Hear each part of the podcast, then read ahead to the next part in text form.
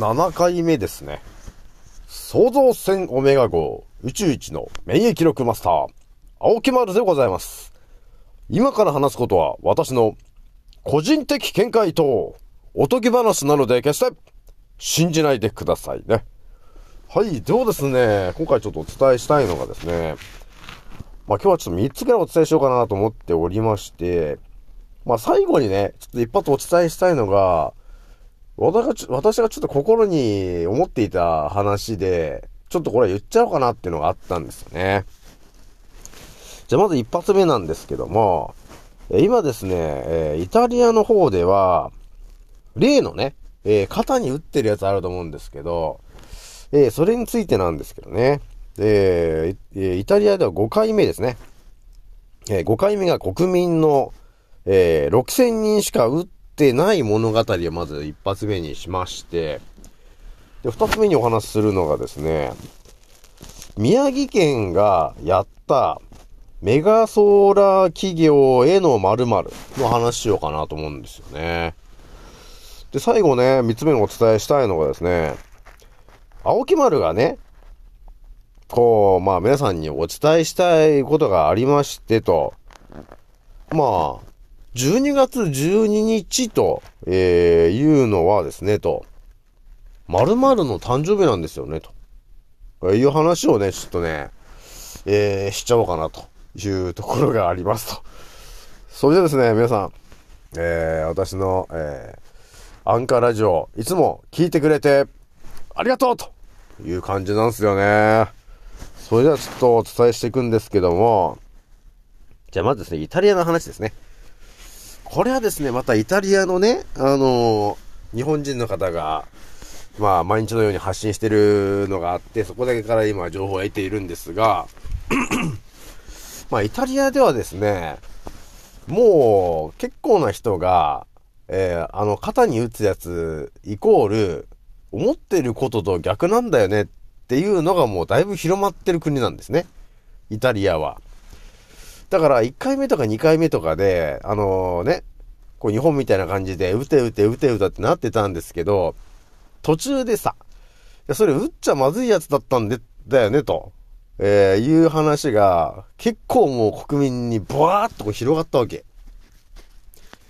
で、そっからですね、その1回とか2回目とかで打っちゃった人が、ものすごい、あの、暴動とか起こしてるんですよね。えー、なので、もう、イタリアっていう国は、だからね、今、6000人しか打ってないって言ってるぐらいなんで、もう完全に目覚めちゃってるよね。えー、ってとこがあるんですよね。で、これがね、またすごいのが、要するに家族の人たちとか、親の人たちも、えー、それを説得するぐらいの、あの勢いなわけよ。これね、だから日本人って、やっぱり比べちゃうとちょっとあれなんだけど、日本人もさ、結構その、家族の絆みたいなものはあるんだよ。あるんだけど、やっぱヨーロッパの方の人たちとはちょっとまたちょっと違うんだよね。だから一見日本人の方がちょっと絆あるのかなって思うんだけど、結局今さ、目覚めてる人が、例えば自分のね、えー、家族とかに、あれはただのね、えー、劇の役なんだと、えー、いう話で、撃つんじゃないっていう話するとさ、あんた何言ってんの？みたいな話で喧嘩になると思うんですよね。だそれぐらいの温度差なわけなんですよ、と。で、それを、だから親とかに言っても、お前何言ってんだよ、と。ほんな国がそんなことやる、やるわけないだろう、と。ね？なると思うんですよ。だこれがですね、やっぱり目覚めてる人が、あの、やっぱり圧倒的に少ないんで、やっぱりね、みんなあの、情報が頭入ってこないじゃん。で、テレビも何も言わないんで、いや、もしかしてそうかもっていう、なんていうの、ネタすら頭に入ってこないじゃん。だから、やっぱり日本人がちょっとね、こう覚醒した人が、ね、その人、相手を助けようと思って言っても、全然通用しないですよ。全然頭に入ってこないの。っていうのが、まあ、あるわけなんだけど、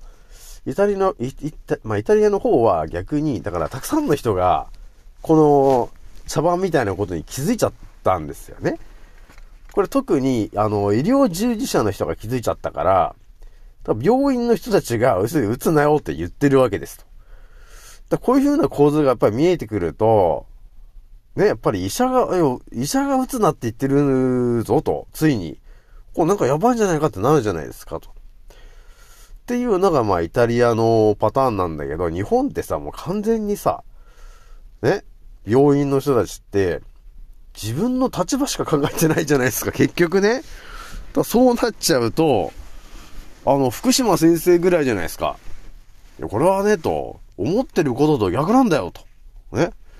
あれを肩に打てば打つほど免疫力が下がって、人が亡くなってるじゃないかって言ってたと思うんですよ。これが、まあ、あのー、普通の人なんですけど、ただそれ以外の、やっぱり医者の人たちっていうのはもう、あの、自分の立場ですね。えー、やっぱりた、ね、あの、高いお金をはたいて、やっと医者になりましたと。で、これからね、高い高級車乗って、で、ね、美人な奥さん捕まえて、みたいな。ね。で、たくさんお金を稼いで、別荘でも買うんだ、みたいなね。だからなんかそういうさ、感じになっちゃうでしょ、と。だそうなるとさ、あの、国民のその命というかさ、そういうものって、考えてない人が増えちゃってるよね、と。福島先生ぐらいになってくるとさ、ちゃんと全然反対のこと言ってるじゃないですか。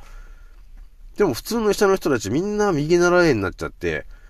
うてうてうてうて言ってるじゃない。ね。で、これですよね、だから。本当にあれ、あの、人を助けようと思ってるんですかと。ね、本当にあの、ヒポクラテスのね、と。あの、ヒポクラテスの誓いをちゃんと読んだのかと、君は。と。ね、本当にね、そう言いたいですよね、私もね。じゃあ、二つ目の話ちょっとするんですけども、宮城県がね、あのー、なんかやったんですよ。いや、これね、結構、よ、よ、よかったなっていう感じなんだけど、これはですね、メガソーラー企業へ向けてやった話なんだけど、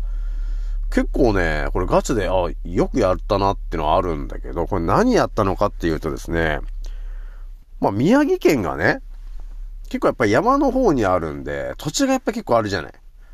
そうすると、あの、東京とかのさ、結構大手なところが、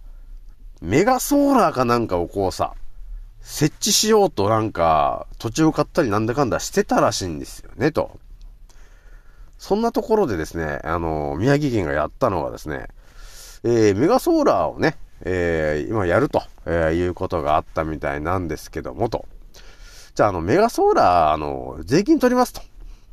うん、税金取りますと。メガソーラーからっていうのを、その、決めたらしいんですよ。要するに宮城の中のところで、えー、メガソーラーを作った、作ると、税金を払わないといけないんですよ、と。っていうその法律というか、そういうものを作ったらしいんですよ。それを作るとですね、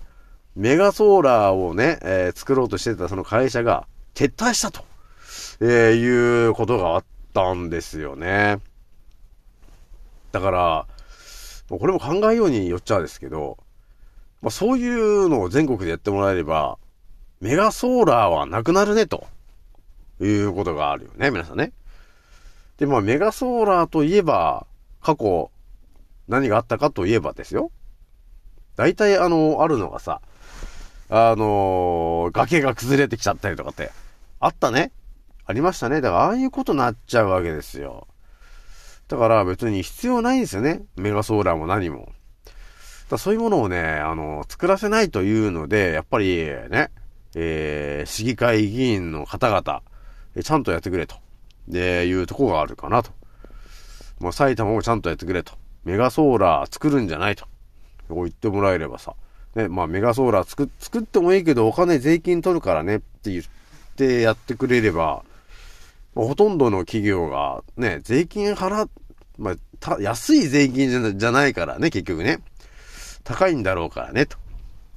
じゃあ、ちょっとやめときましょうみたいになっちゃうと思うんですよね。だからそれって結構大事だよね、と。てな感じで、ちょっと二つお伝えしたんですけど、じゃちょっとね、三つ目にね、ちょっとお伝えしたいのはですね、えー、12月12日っていうのが、えー、〇〇のねと、えー、誕生日なんだよねっていう話なんですけど、これもですね、私もね、ずっとこの、SNS って言うんでしょうか。まあ10年ぐらい前からなんだかんだ SNS やり続けてるんですけど、この、ね、12月12日が〇〇の誕生日なんだよねっていうような話をね、特に一回もしてなかったなっていうのがあったんですよ。で、これもね、あのー、何が言いたいのかと、えー、言うとですね、シンプルに、えー、青木丸の誕生日がですよ、12月12日なんですよね、と。っていうことを、ちょっと皆さん言ってみようかなと思ったわけ。これはですね、なんで言うのかっていうと、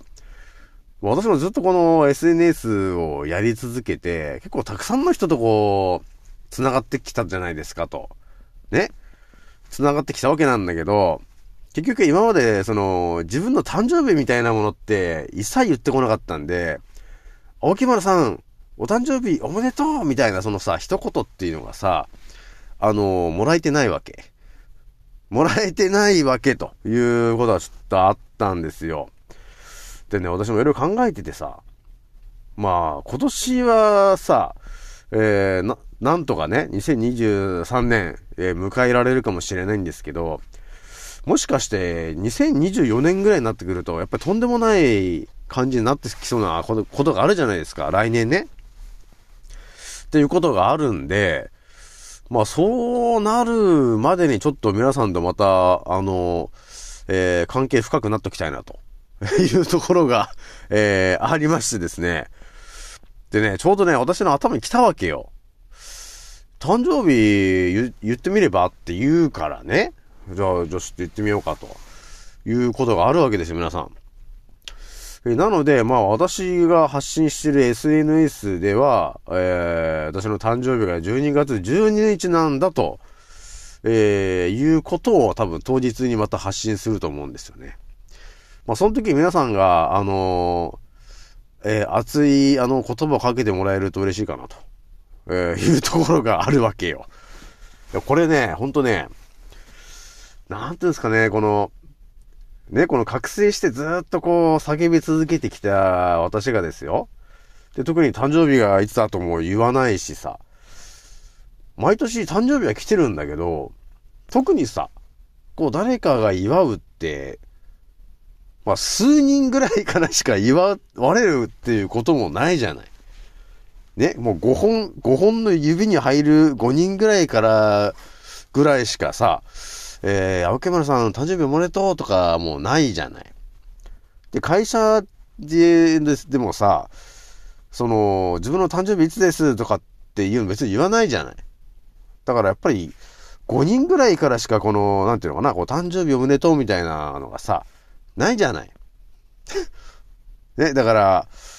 ちょっとあの、たくさんのお誕生日おめでとうっていう、あの、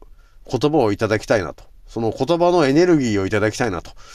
いうことが、えー、ありまして、ちょっと皆さんにちょっと早めに言っとこうかなと思ったわけ。だから12月12日、えー、青木丸のお誕生日で。なので、えー、一言、えー、お願いしたいと、えー、いうことなんですよね、と。なので、えー、私の、そうだね、あのスタンド FM、えー、アンカーラジオ、スポティファイ、えー、ノートブログ、インスタグラム、えー、あたりで、えー、ちょっと言おうかなというところがあります。あとはもう一つですね。えー、新しく始めようとしてるあれの中でもちょっと一発言っとこうかなというところがあるので、まあ皆さんが、あの、好きなツールで、なんかコメントでもくれると嬉しいな、というところでございますと。じゃあ今日はね、これぐらいにしておきます。次の音声でお会いしましょう。またねー。